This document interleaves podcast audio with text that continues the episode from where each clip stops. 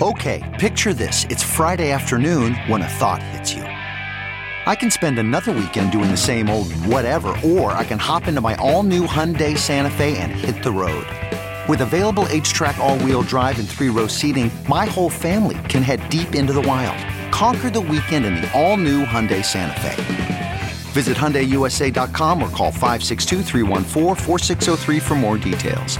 Hyundai, there's joy in every journey.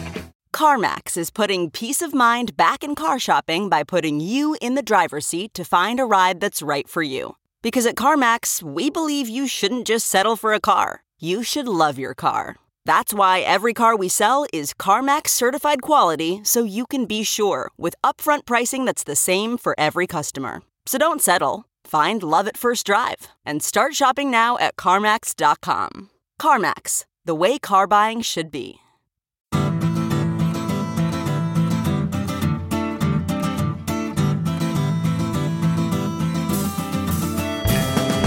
Welcome to the Sinica Podcast, a weekly discussion of current affairs in China, produced in partnership with SupChina.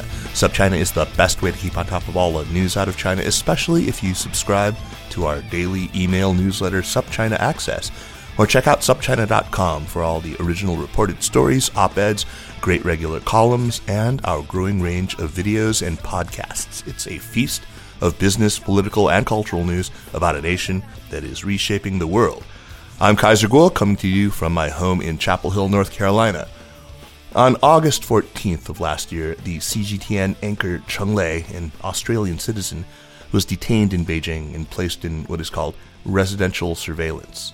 Six months later, in February of this year, she was formally arrested and charged on suspicion of illegally supplying state secrets overseas, according to the Australian Foreign Minister, Marise Payne.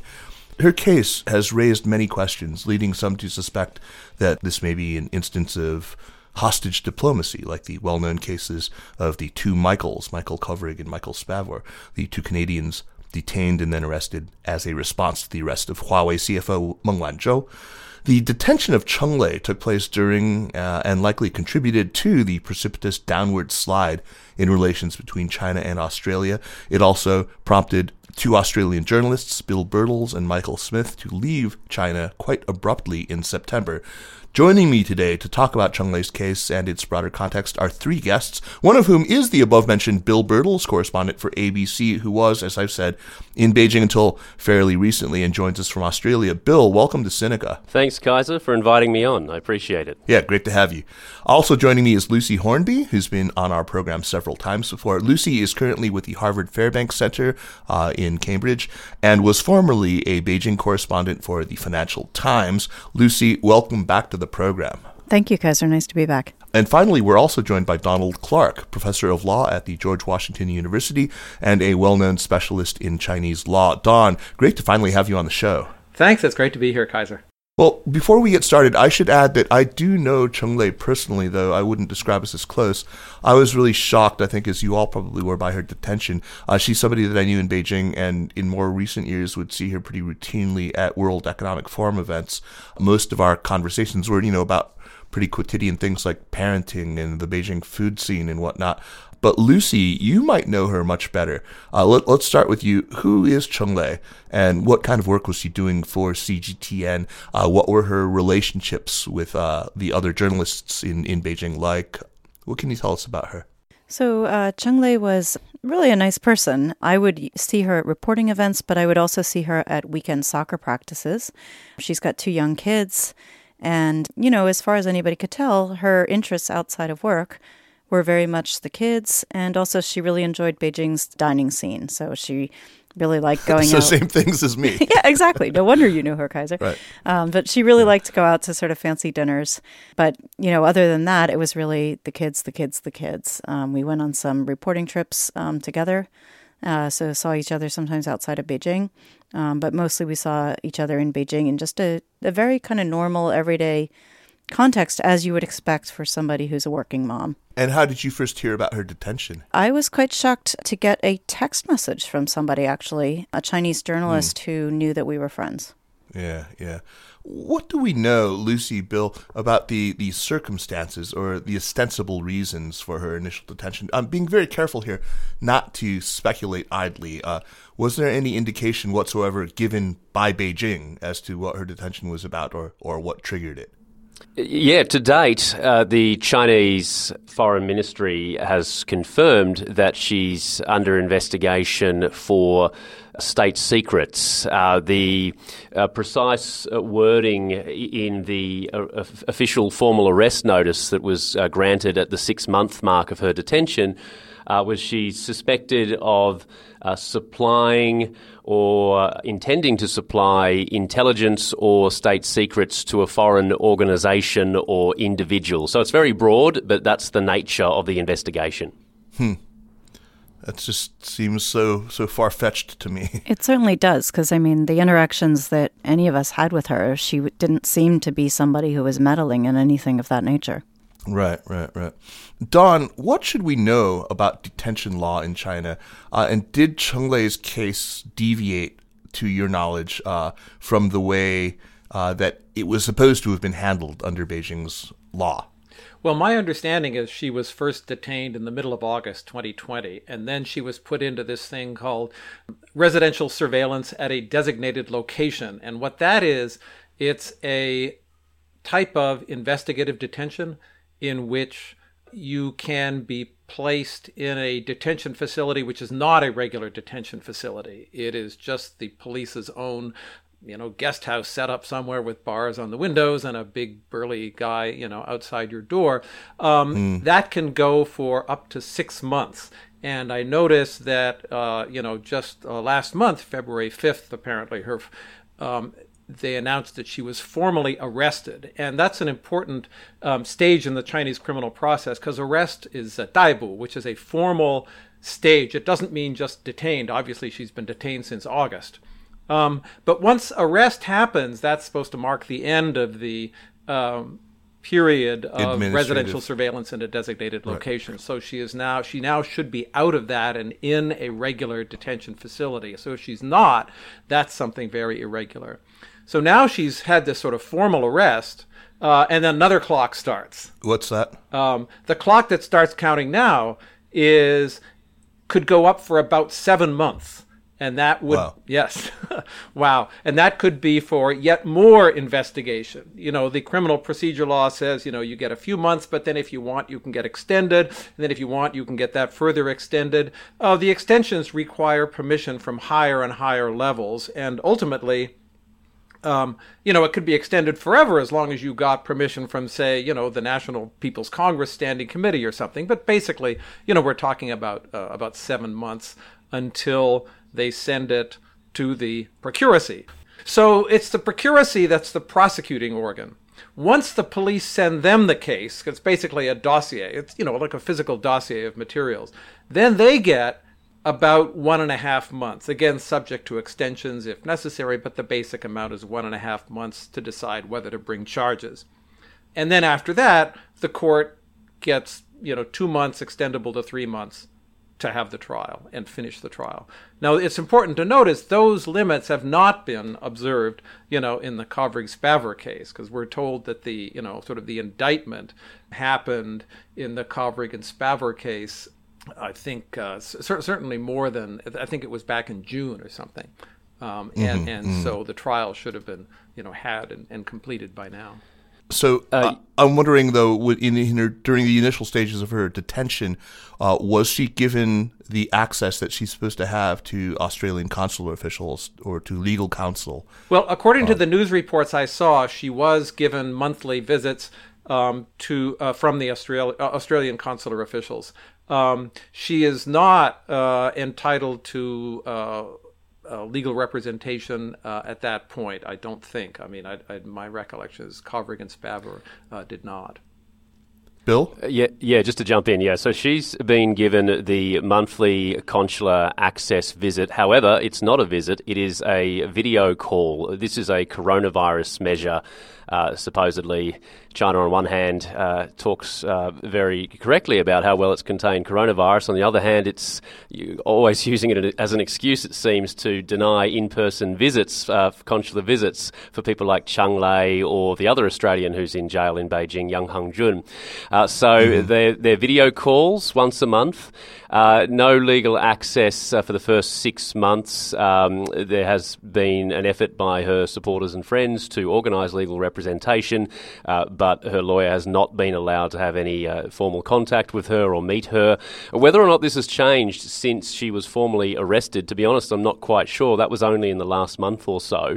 Um, sometimes we do see. Um, some difference of uh, access and, and detention conditions when they do formally go into criminal detention, but certainly those first six months, uh, she was left to only write letters to her two children and to her uh, friends and family. Uh, and those letters, of course, went through a filter of um, the uh, security organs who are who are detaining her. I think I should add something else that when you get these consular visits, you're not allowed to discuss your case. Oh, really? No. You can only discuss your physical state and your comfort, uh, the conditions of your detention. But you have no ability to express to anybody what you know you think you may or may not have done. You have no ability to defend yourself in any way or to get the word out in any way. Um, and the consular official has no ability to provide you any support. So you're really left completely on your own hmm. uh, while this investigation, such as it is, goes on. Uh, and in her case, the other thing that has to be noted is that under the state secrets law, the government is under absolutely zero um, requirement to provide any evidence whatsoever to anybody, whether it's your lawyer, your consular official, or anybody else. Um, so, whatever it is they claim that they are charging her with, no one outside the police has to see that evidence. I should right. add, once the case is um, transferred from the procuracy to the court, in other words, once they file the formal charge with the court, uh, at that point they have to show their evidence to the lawyers, supposedly. Even in state secret cases, Don? So the question of uh, your right to a lawyer in national security cases um, is a little complicated. So, um, as a matter of formal law, you have the right to a lawyer from the time coercive measures are taken against you, for example, from the time you're detained, uh, no matter what the charge. Um, but that doesn't mean you have a right to actually see that lawyer in national security cases and terrorism cases. Um, you don't have the same rights as other kinds of suspects to actually meet your lawyer while in custody. Uh, you can only do that with the permission of the investigating organ, and they don't have to give it. With other crimes, they're supposed to allow the requested visit uh, within 48 hours. Now, uh, you know, even in other cases, we often hear reports of uh, defendants being denied, uh, you know, their right to um, either retain a lawyer of their choice or to see the lawyer that they have retained. Um, but that, in other cases, is a you know a violation of uh, China's criminal procedure law. Uh, but it is certainly true that in the national security cases, you don't even have the right to meet your lawyer during the investigation stage um, if the investigating authorities decide they don't want that to happen. Right. Lucy, uh, so as you say, un- she was unable to discuss the actual details of her case with during the consular visits, even though they were just video calls. Uh, what do we know about how Cheng Lei has been treated so far in detention? What uh, her physical condition has been? Well, it's varied a bit. Um, as you may know, when the Chinese have you in detention, they often insist that a person sit very straight and stare straight ahead for hours at a time. Uh, in her case, she was getting back pains. She got some reprieve on that and was allowed to relax a bit. And then that reprieve was taken away, mm. um, again, without explanation. She's also had periods where she's had people in the room with her at all times, uh, and other periods where people are not. She's had periods where she's been permitted uh, to read and other periods where she is not. Hmm. So it seems very variable. And again, I'm, I'm not aware that people know why these conditions are changing. And, and Bill, do you know where her family is now and how they're doing? Are they back in Australia now? Yeah, so her family situation, um, it's a little bit complicated, but uh, she so she's a single mother of two children. She's divorced from her uh, husband, who's a Chinese national. He's in China, but the two children are in Melbourne with her mother. Now, her parents are divorced as well, so her father, both mother and father, actively involved, of course, in, in trying to help, uh, but they're um, in different cities. He's in Perth, she's uh, the mother's in Melbourne. Now, Cheng Lei's mother is in her well into her 70s, and so when I interviewed a representative of the family the other day, it was actually Cheng Lei's niece, but they're quite similar in age, so, you know, they sort of had a bit more of a, I suppose you might say, sisterly relationship, or maybe more like mm-hmm. cousins. Mm-hmm. Um, she was making the point that. Uh, Cheng Lei has an 11 year old daughter now, a nine year old son, and you have this grandmother in her 70s who is finding it pretty tough to be single handedly looking after these two kids in Melbourne. There are obviously other family members who are helpful and supportive, um, but it's not an easy situation at all for the broader family. And these two kids, of course, are at an age where they are aware of what's going on, but maybe not completely understanding of, of the circumstances. So, um, you know, I've had quite a few people get in touch with me to say, look, is there anything we can do to help the family? I'm not sure if there is, frankly, but um, there are a lot of people concerned about her welfare just because of how many people in the Australian community, business community, at some point knew her or were friends with her in China. Right, right. Bill, can you share with us uh, something about the circumstances surrounding your own decision to leave China uh, abruptly, as I've described in September of last year? Were you able to glean anything at all about the Cheng Lei case, since ostensibly you were going to be questioned by Chinese law enforcement in connection with Cheng Lei? Yeah, so um, First thing, I'd just say I didn't decide to leave China. I did not want to leave. I had no choice in the matter. The Australian government right. were determined to evacuate me.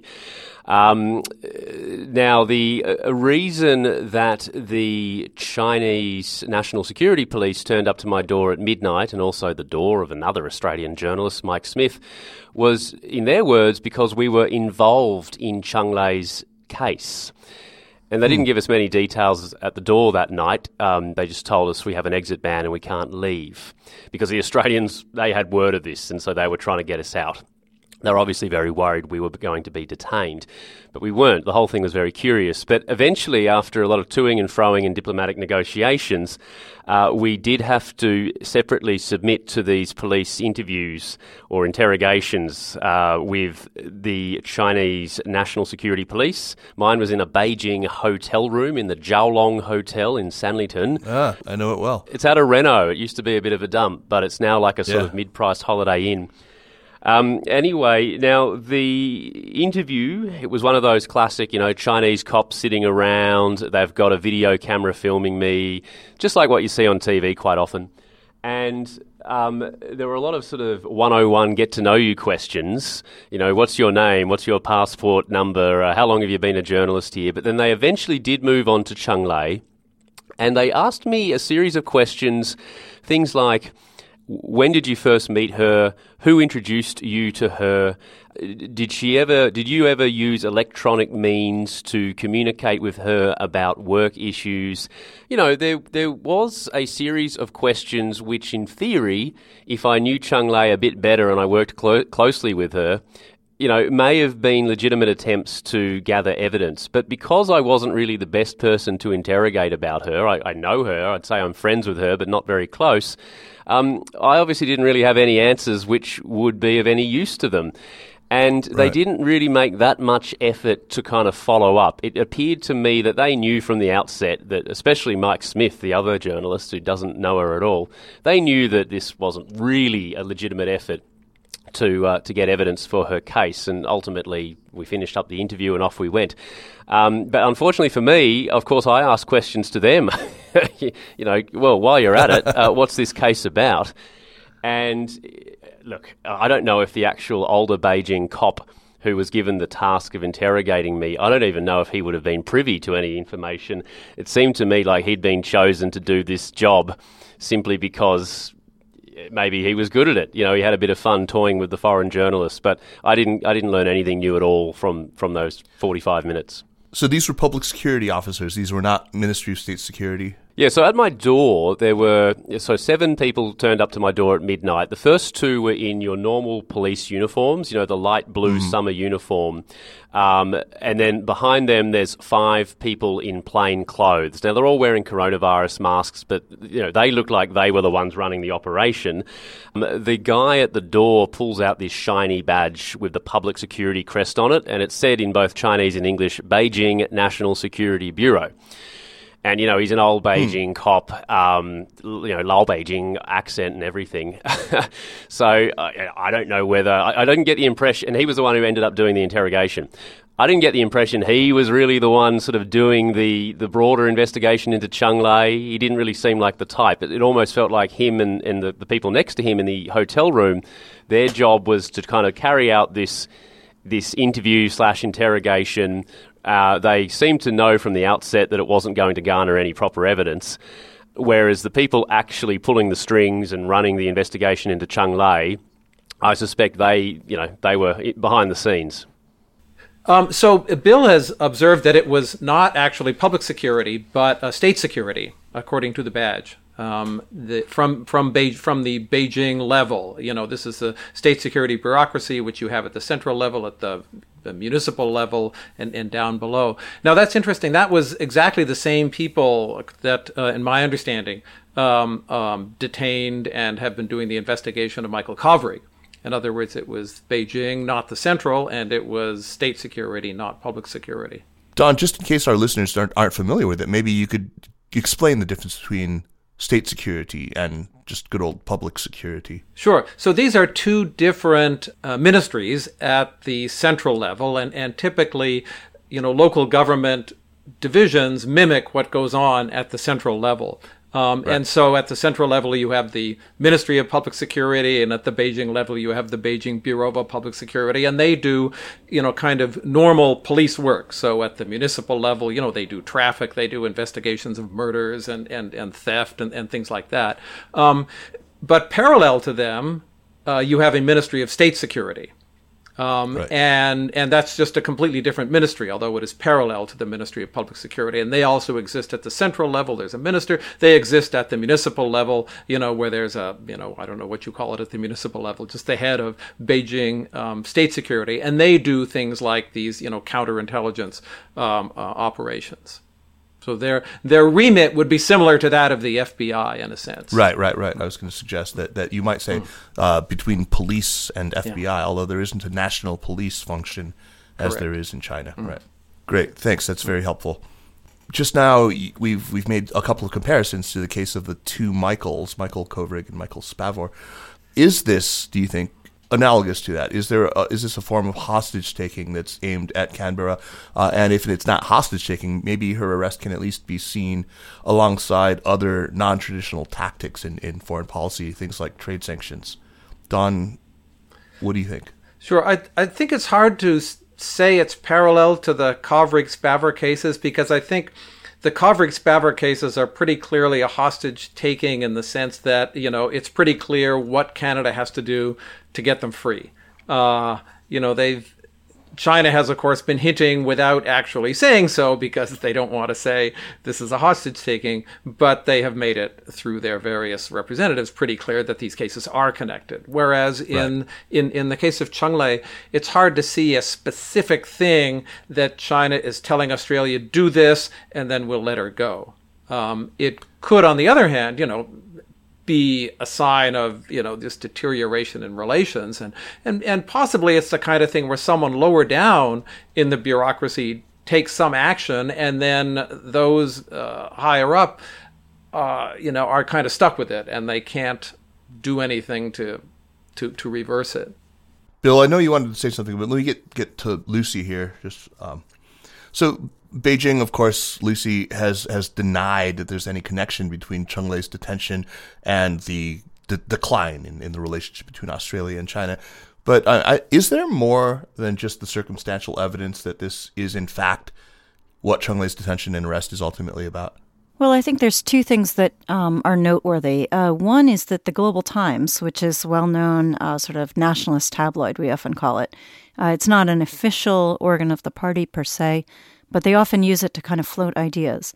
Uh, anyway, shortly after uh, Cheng Lei's detention, the Global Times revealed that Australia had expelled some journalists, Chinese journalists from Australia, and it certainly implied that there was a connection there. Uh, whether that's official or not, we don't know. The second thing that makes people see a connection to the international situation is the fact that Cheng Lei is actually a naturalized Australian citizen. She moved to Australia when she was about eight years old. Uh, her family is from Hunan in China. And in other cases where you have um, Chinese born people of foreign citizenship, when they're detained, say, in business disputes or, you know, situations like that, um, there's often an effort to deny them uh, foreign representation or to not recognize that foreign citizenship. And that was not at all the case in Cheng Lei's case. Um, she was immediately recognized as an Australian citizen, and um, the consular protocols were immediately uh, and precisely followed to the letter. So, you know, that's quite different from cases that we've covered in the past of, you know, Chinese born people of foreign citizenship um, and it, it certainly implies that she is being deliberately treated as an Australian, which of course she is. Um, but it's a bit different from, you know, cases that we've covered of business disputes. So this kind of implies that whatever the reason is that she's been brought in, and I want to emphasize here that even her best friends can only speculate. Like nobody has a clear idea what she could possibly have done. But whatever it is, it was unlikely to have been any sort of business dispute um, because they immediately treated her as an Australian. Mm-hmm. mm-hmm. That's interesting. Bill, Lucy just mentioned the expulsion ultimately of, of a couple of journalists uh, who were from China. Uh, in in late June of last year, ASIO, uh, the Australian uh, Security Intelligence Organization, raided the homes of four Chinese journalists working in Australia for, for Chinese state-run media outlets, including things like China Radio International. You know that those known den of, of, of spies, right? Uh, can you can you talk about what they were alleged to have done and what happened to those those four journalists? Yeah, so in late June, the Australian security uh, organisation ASIO raided the homes of four Chinese state journalists living in Sydney. They were dawn raids, and they seized. We we don't know uh, exactly. This is uh, from an account by uh, the Xinhua news agency, China's state media, um, but uh, the journalists themselves say that ASIO officers seized their electronic devices. Uh, including things like their kids' iPads, took them away. The four journalists were not detained, but in the days or weeks after this happened, and it was not publicised at all, uh, the Chinese embassy in Australia ordered all four of them to get on planes during the pandemic and get back to China. They did not want any risk of these four being further embroiled in an anti foreign interference case. And, so on that same day when ASIO were raiding those journalists, other officers were also raiding the home of a local uh, Sydney politician and his political advisor, a, man named John Zhang. And ultimately, that is the investigation. It's an anti foreign interference uh, investigation. Primarily, it appears into John Zhang. He's, uh, he's, he's lawyered up and he's going to fight it, so he obviously feels that um, he has a strong case. Uh, somewhat worrying, I would say, is that to date, uh, we still don't have much in the way of transparency from either ASIO or from the Australian government departments that oversee it uh, to justify this uh, pretty pretty intense uh, operation to you know arrest, uh, to, well, to carry out multiple raids and so forth. So there's a bit of a debate uh, in Australia, not among the sort of niche Australia China watching community, about whether or not ASIO should have raided these Chinese state journos, because of course it was always going to result in retaliation in China, which it ultimately did. My view on it is we just don't know uh, how legitimate, how much merit the investigation and those raids uh, have, uh, because we're not getting the transparency from the Australian end that we, we need to have. Bill and, and Lucy, maybe we could uh, work a little bit on getting this timeline down because uh, it's important to know the order in which things happened. Cheng Lei's detention happened after, for example, the Morrison government started pushing for investigations into COVID origins, but it was before uh, China slapped sanctions on beef and barley and then later on on wine. Um, is that correct? And and so maybe we could quickly sketch the timeline of the, the precipitous decline and, and where Cheng Lei's uh, detention fits into all of that. Yeah, it was how does where does it start? Uh, it, it, would pretty Cheng Lei's detention pretty much happened after most of uh, those issues. The Australians calling for a coronavirus inquiry, uh, the trade strikes by China on Australian mm-hmm. exports had already commenced by that point. However, they they continued even after she was arrested, and for many months more. Uh, from time to time, the Commerce Ministry would ban other exports. So that was an ongoing thing that predated her arrest and continued after her detention. Mm-hmm, mm-hmm. In fact, it's probably worth noting that China has been intermittently blocking Australian exports in a variety of commodities for about two or three years now. Right. So, what uh, are so some of these? The relationship has deteriorated over the past, I don't know, three or four years. Uh, but then this summer, it really seemed to hit a low point. Yeah, yeah. Lucy, there was another individual, a, a Chinese woman named Haze Fan, who worked uh, technically as a, a news assistant uh, at Bloomberg. She was a good friend of Cheng Lei's, like I said, a Chinese citizen. She was also detained in December 2020. Is there any reason to believe that her detention had anything to do with Cheng Lei's case? Yeah, that was a big shock as well. Um, I worked alongside Haze for many years at Reuters, uh, where she worked uh, on the TV department for Reuters. She went to Bloomberg in, I think, 2017. She was extremely highly regarded among the um, foreign correspondents as well as among the Chinese journalistic community for her professionalism. Uh, she was very good, very uh, tenacious person when it came to chasing the news, and she was very good at getting interviews with, you know, key Chinese players, whether they be entrepreneurs, policymakers. You know, she was just a very strong, very professional coworker people enjoyed working with her and they really appreciated the quality of the work she did. The reason people think that there may be a connection is that uh, Haze and Cheng Lei were very good friends. They really enjoyed going out to dinner together. Um, they were, you know, it was well known that they were good friends.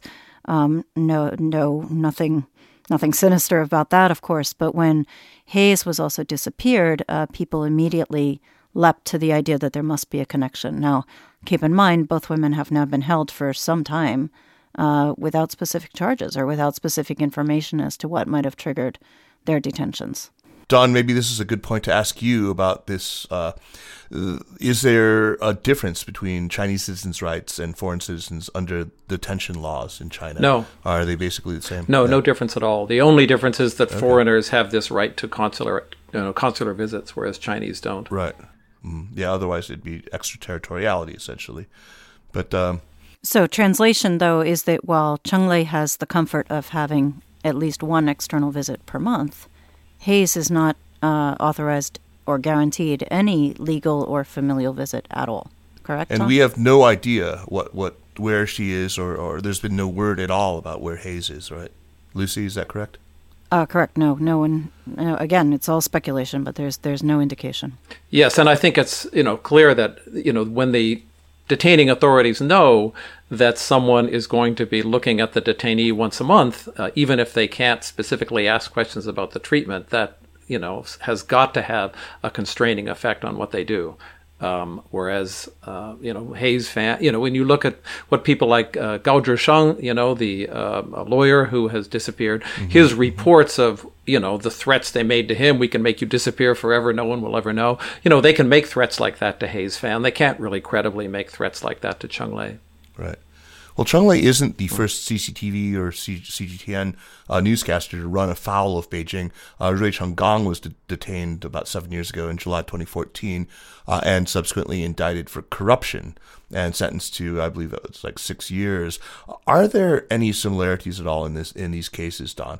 Uh, these are both kind of conspicuously Western facing reporters, both very cosmopolitan, uh, both English speakers, very you know arrested obviously for ostensibly very different reasons. Um, but is there anything that, that, that ties them?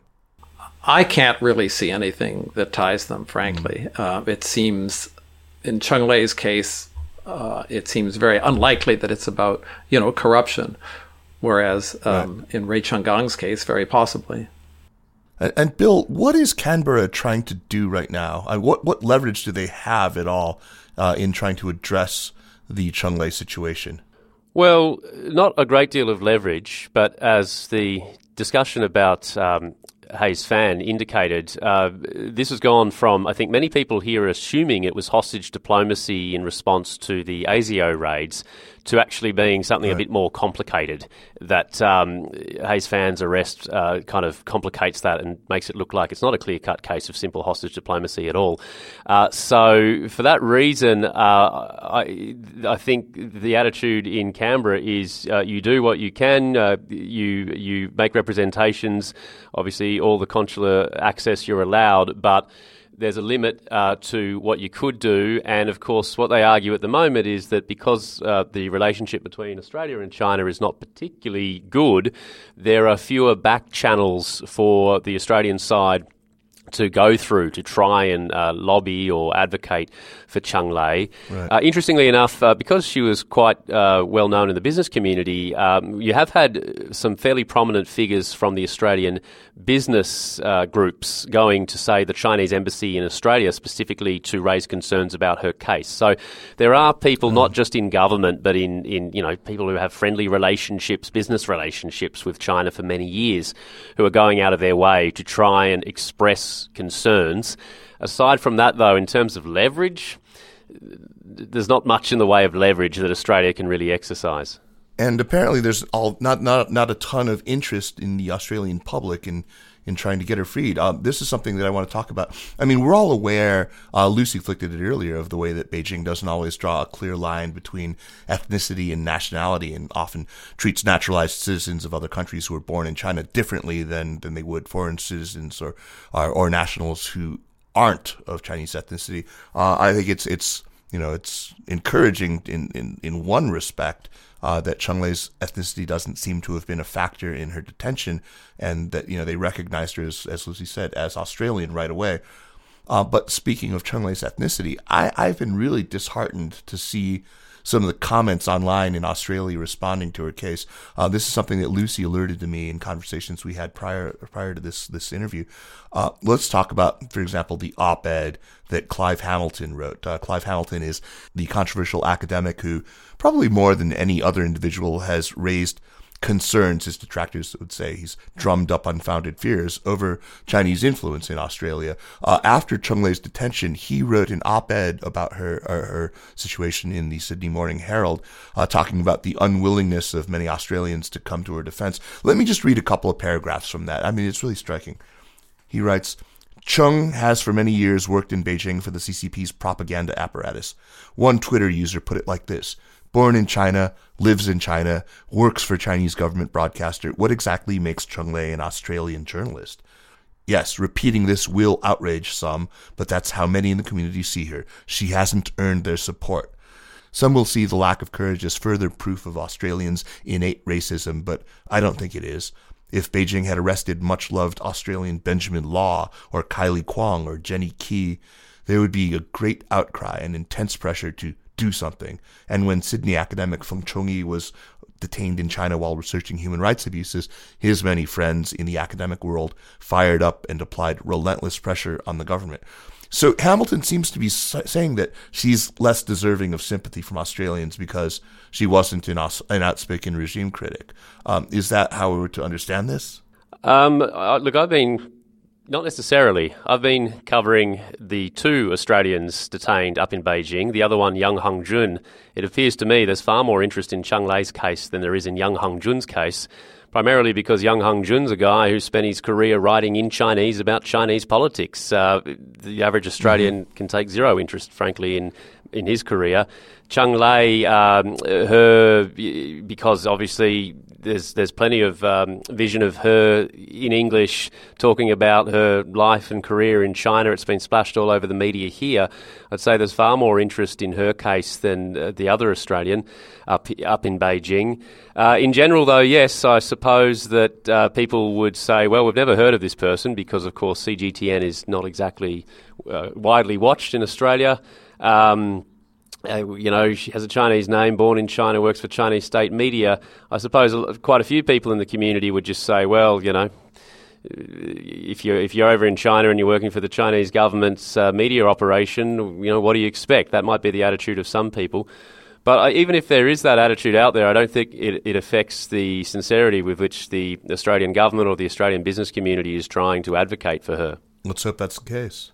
Um, I think it, it speaks to a broader phenomenon, which is that, you know, now you do have a lot of foreigners who are working in one way or another for Chinese institutions, right? Um, Chinese companies, many Chinese companies have foreign employees, Chinese universities, uh, Chinese media, right? So, what are, what are we going to do? Um, are we going to say that those people automatically give up uh, the rights that they were accustomed to, um, you know, in their own home countries?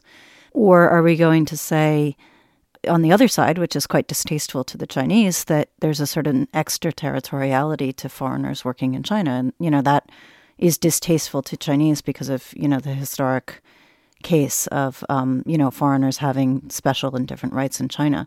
Um, but I, I think more broadly, it speaks to the fact that China is trying to simultaneously globalize, you know, interact with the world community, employ foreign citizens, but at the same time, you have this very, very closed political system.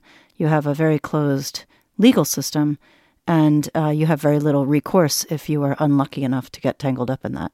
Mm-hmm. Don Clarke, Bill Birtles, and Lucy Hornby, thank you so much to all three of you for making time. Uh, let's move on now to the recommendation segment of the show. But first, I want to remind everyone very quickly that the Sinica podcast is powered by SupChina. If you like the work that we're doing with this show and the other shows in the network, like New Voices or the China in Africa podcast or the new China Stories podcast or Tech Buzz or Strangers in China or Middle Earth or China Corner Office or any of our other shows, then remember the best way to support us is by subscribing to the SupChina newsletter, the Access newsletter. Go to supchina.com slash subscribe, and new subscribers get your first two months for just $2.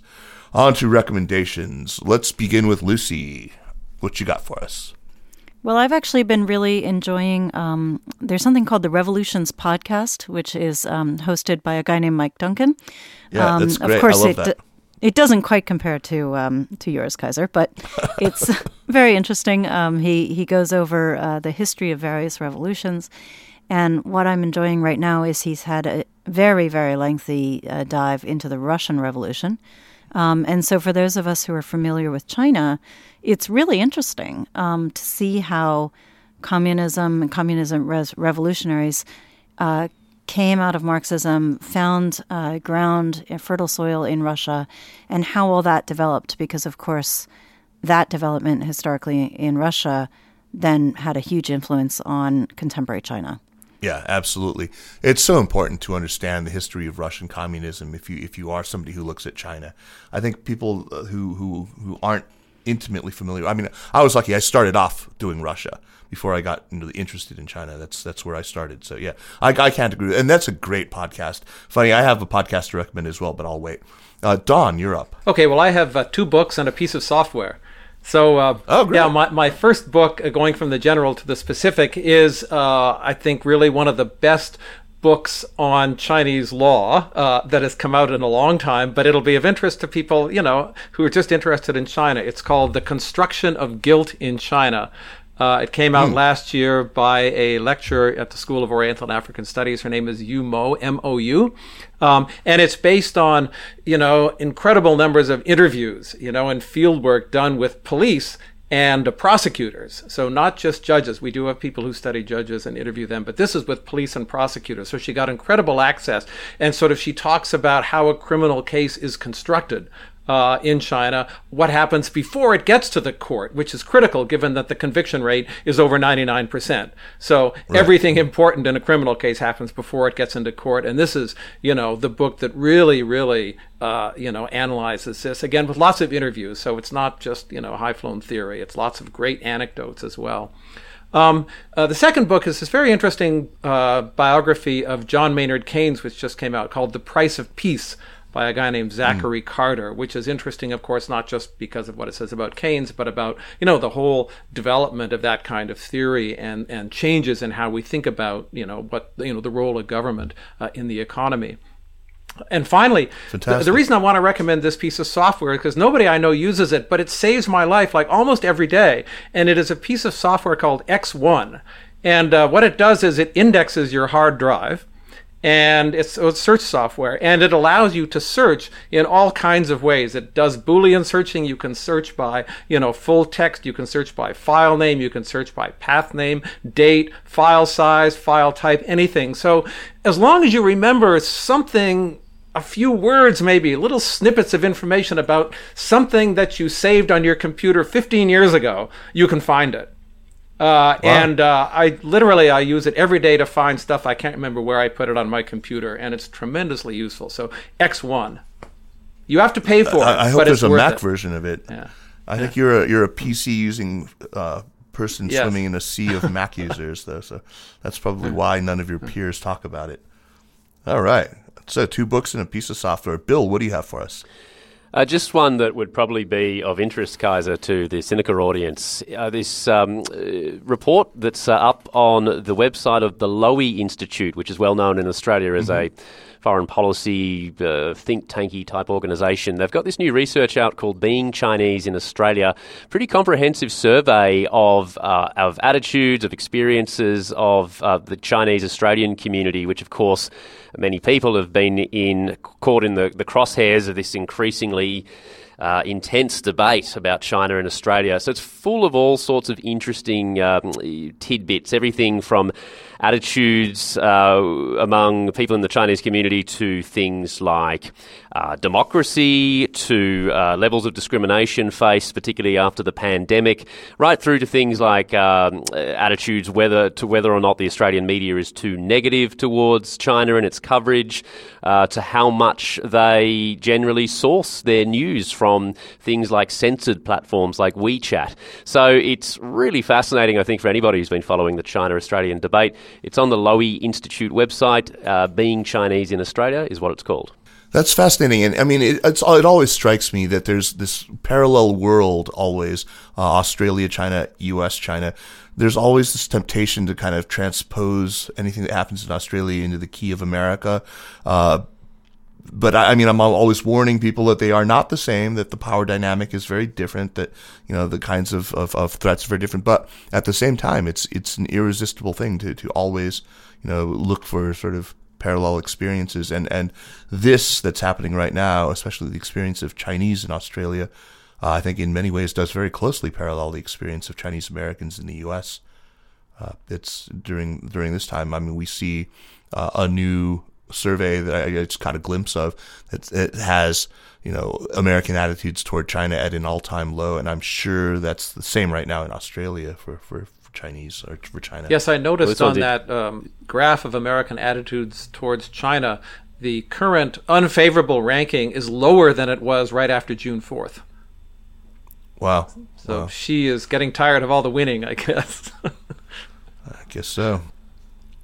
Um, great, thank you. Uh, an excellent recommendation. I'll check it out. Uh, I, I like a lot of the stuff that the Lowy Institute puts out. Um, Mine is another podcast, like I, I said. Uh, this is the British History Podcast. It's it's been going on for what ten or eleven years now by a lawyer named Jamie Jeffers. Uh, if there's a such thing as really in-depth pop history, this is it.